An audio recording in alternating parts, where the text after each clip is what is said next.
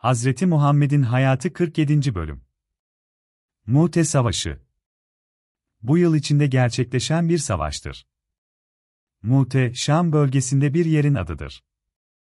Hazreti Peygamber, Basra hakimine bir mektup yazdırıp Haris bin İmir aracılığıyla ona göndermişti. Haris, Basra yolunda bulunan Mute'ye vardığında Rum Kayseri'nin adamlarından Şercil ile karşılaştı. Şercil, Haris'in durumundan şüphelenerek şöyle sordu, nereye gidiyorsun böyle? Haris, Şam'a gitmek üzere yola çıktığını söyledi.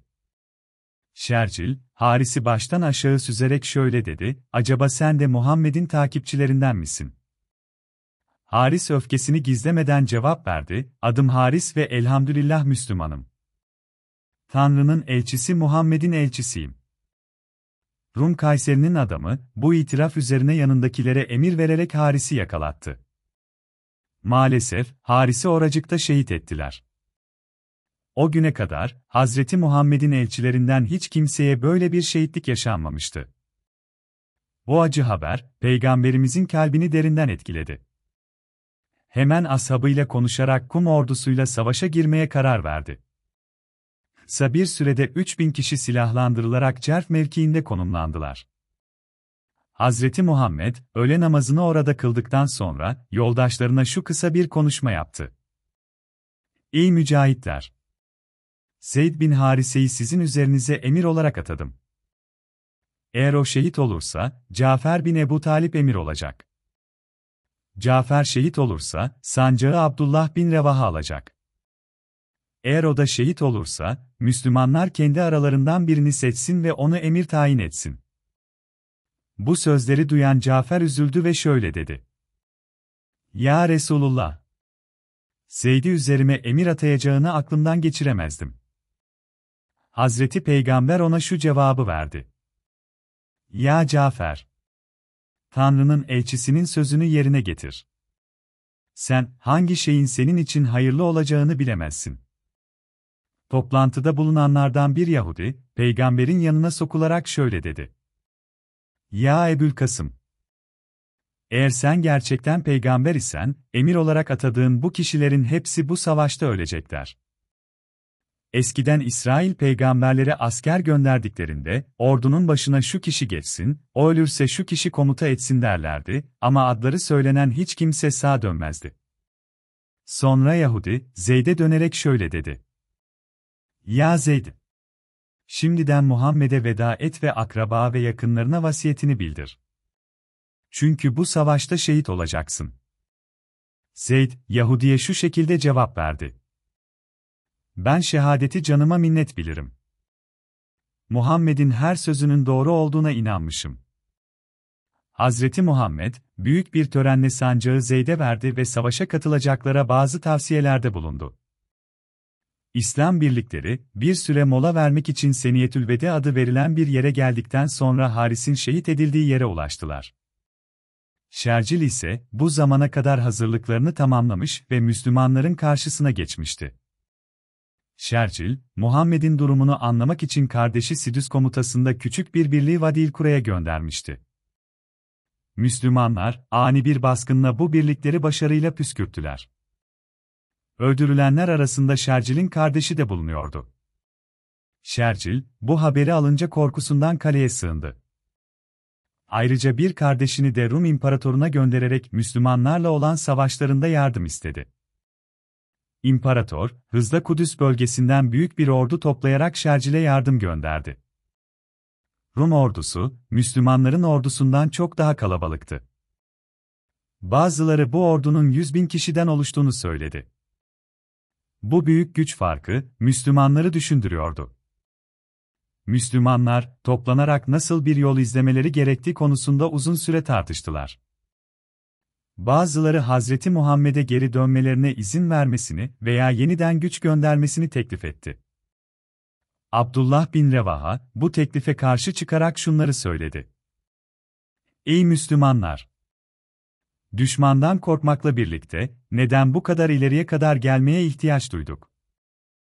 Bugüne kadar zafer kazanmamızı sağlayan, asker sayımızın ve silahlarımızın fazlalığı mıydı?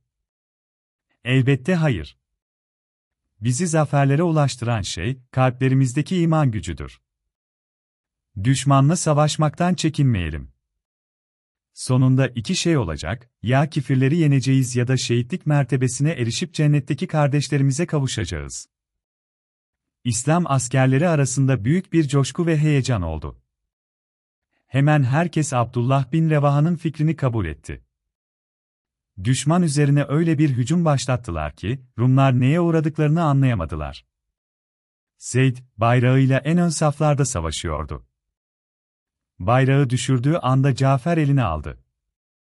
Ancak Cafer, sağ koluna bir mızrak darbesiyle yaralandı. Şaşkınlıkla görüldü ki Cafer, bayrağı sol eline alarak mücadelesine devam etti. Bir süre sonra sol kolunu da kaybedince, bayrağı koltuğunun altına sıkıştırarak düşmana saldırdı. Ancak kifirlerden birinin savurduğu kılıçla kutsal bedeni ikiye bölündü. Savaşa katılan bir gazinin anlattığına göre, kaferi şehitler arasında bulduklarında vücudunda 90'dan fazla mızrak ve ok yarası saydılar. Kafer'in şehit düşmesinden sonra kumanda Abdullah bin Revaha'ya geçti. Abdullah, üç günden fazla bir süredir yemek yemeye fırsat bulamamıştı. Bir ara amcasının oğlunun uzattığı et parçasını ağzına atmak üzereyken Kafer'in şehit olduğunu duydu. Bu durumdan çok üzülen Abdullah, yerlere atılarak şu sözleri haykırdı. Ey nefis! Cafer öldü. Sen hala dünyevi zevklerle meşgulsün. Sonra kaferin bayrağını alarak düşman üzerine atıldı.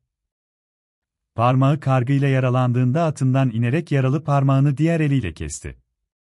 Kendi nefsiyle konuşarak şöyle dedi. Ey kör nefis!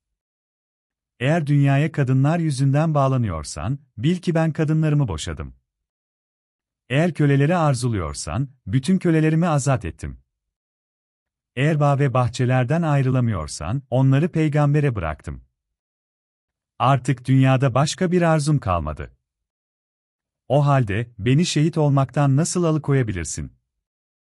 Nefsine böyle hitap ettikten sonra, düşman safının arasına aslan gibi atıldı. Abdullah bin Revaha, şehitlik mertebesine kavuşmak için uzun süre beklememişti. Abdullah bin Revaha'dan sonra peygamberin kutsal sancağını Sabit bin Akrem aldı. Müslümanlar, ona komutanlık görevini vermeyi teklif ettiler, ancak Sabit bunu kabul etmedi ve komutanlık görevi Halid bin Velid'e verildi. Böylece kutsal bayrağının da Halid tarafından taşınması gerekiyordu. Ancak Halid tereddüt etti. Ey Sabit! Sen komutanlık görevine daha layıksın. Üstelik Bedir Savaşı'nda da hazırdın. Yaşça da benden büyüksün. Sabit şu cevabı verdi. Ben belki senden yaşça büyük ve makamca daha yüksek olabilirim, ancak komutanlık görevini senin üstlenmen gerekir. Halit, o gün yaptığı savaşta başarılı olamadı. Ertesi gün bayrağı eline alarak düşman üzerine atılmadan önce, kendi safındaki birliklerin yerlerini değiştirdi. Sol kanattaki birlikleri sağ, sağdakileri sola kaydırdı ve ancak bu önlemi aldıktan sonra saldırıda başarı elde edebildi. Düşman, Müslümanlara yeni yardımın geldiğini sanarak telaşlandı. Halit bu durumdan faydalanarak kafirlere acıma göstermedi. Ancak, Abdullah bin Revaha'nın şehit olmasıyla sarsılan Müslüman safının düzelmesi, Halit bin Velid'in saldırılarından çok, Kutbe bin İmir'in araya girmesiyle ruhani bir etkiye sahip olmasıyla gerçekleşti. Kutbe bin İmir, geri çekilen İslam askerlerine şöyle seslendi. Ey gafil olanlar! Bir Müslüman için dövüşerek şehit olmanın, kaçarken vurulmaktan çok daha hayırlı olduğunu ne kadar çabuk unuttunuz. Müslümanlar, ancak kutbenin bu cesur hitabesinden sonra kendilerini toparlayarak ileri atılabildiler. Düşman saflarında hala bir kargaşa vardı. Müslümanlar, ulaşabildikleri her yerde kifirleri kılıçtan geçirdiler. Halit bin Velid, savaştan sonra Medine'ye hareket etti. Yolda bir Müslümanı öldürdükleri haberi alınan bir kabila, sığındıkları yeri kuşattılar ve ele geçirdiler. Sonunda, peygamberin kehaneti ve Yahudinin yorumu doğru çıktı. Zeyd bayrağı elinde şehit düştü, onun yerine alan Cafer aynı dereceye erişti, Kafer'den sonra da İbni Revaha cennete ulaştı. Peygamber, hiçbirine sen şehit olacaksın dememişti. Ancak Zeyd'in, Kafer'in ve İbni Revaha'nın birbiri ardına bayrağı taşıyacakları söylenerek, üçünün de şehadetine bir işaret olduğu söylenebilirdi. Hazreti Ali'nin anlattığına göre, Peygamber Efendimiz amcasının oğlu Kafer'i, şehitlikte sonuçlanan bir rüyada görmüştü. Cafer, cennette kanatlarını açarak kuş gibi uçuyordu. Bu nedenle ona Tayyar adı verilmiştir, ki Tayyar uçan anlamına gelir. Hazreti Muhammed, Kafer'in şehit olduğunu öğrendiği anda doğrudan onun evine gitmiş ve karısı Esma'ya başsağlığı dilemiş, babasız kalan çocuklarını teselli etmiştir. O acı haberi peygamberden öğrenen Kafer'in karısı, hıçkırarak ağlamaya başladı. Hazreti Muhammed onu sakinleştirmeye çalıştı. Esmi, ağlama ve sana yakışmayan sözleri söyleme. Ancak Esma bir türlü durmuyor, gözyaşları yanaklarından iki sıra şeklinde akıyordu. Hazreti Muhammed, Esma'nın evinden ayrıldıktan sonra kızı Fatma'nın yanına gitti. Fatma bu acı haberi daha önce duyduğundan dolayı odasına çekilmiş, içten içe ağlıyordu. Hazreti Peygamber, sevgili kızına, amcasının oğlunun ölümünden duyduğu büyük üzüntüyü anlayarak, Cafer hakkındaki rüyasını anlattı ve onu teselli etti. Ardından şunları söyledi. Fatma, amcamın evine Allah'ın verdiği herhangi bir şeyden bir parça pişirip götür. Çünkü Esma, bugün yemek hazırlayacak durumda değildir. Fatma, babasının talimatını yerine getirdi. Ancak Kafer'in evinde ağıtlar bir türlü dinmiyordu. Hazreti Muhammed, üç gün üst üste Kafer'in evine giderek karısına ve yetim çocuklarına başsağlığında bulundu. Mute Savaşı'ndan sağ olarak dönen gazileri karşılamak üzere Medine halkı toplanmıştı. Bu gazilerin yakınlarından bazı insanlar, dönenlere yönelerek şöyle haykırıyordu. Neden siz de onlar gibi şehit olmadınız? Hazreti Peygamber, bu tür davranışları engelleyerek şunları söyledi.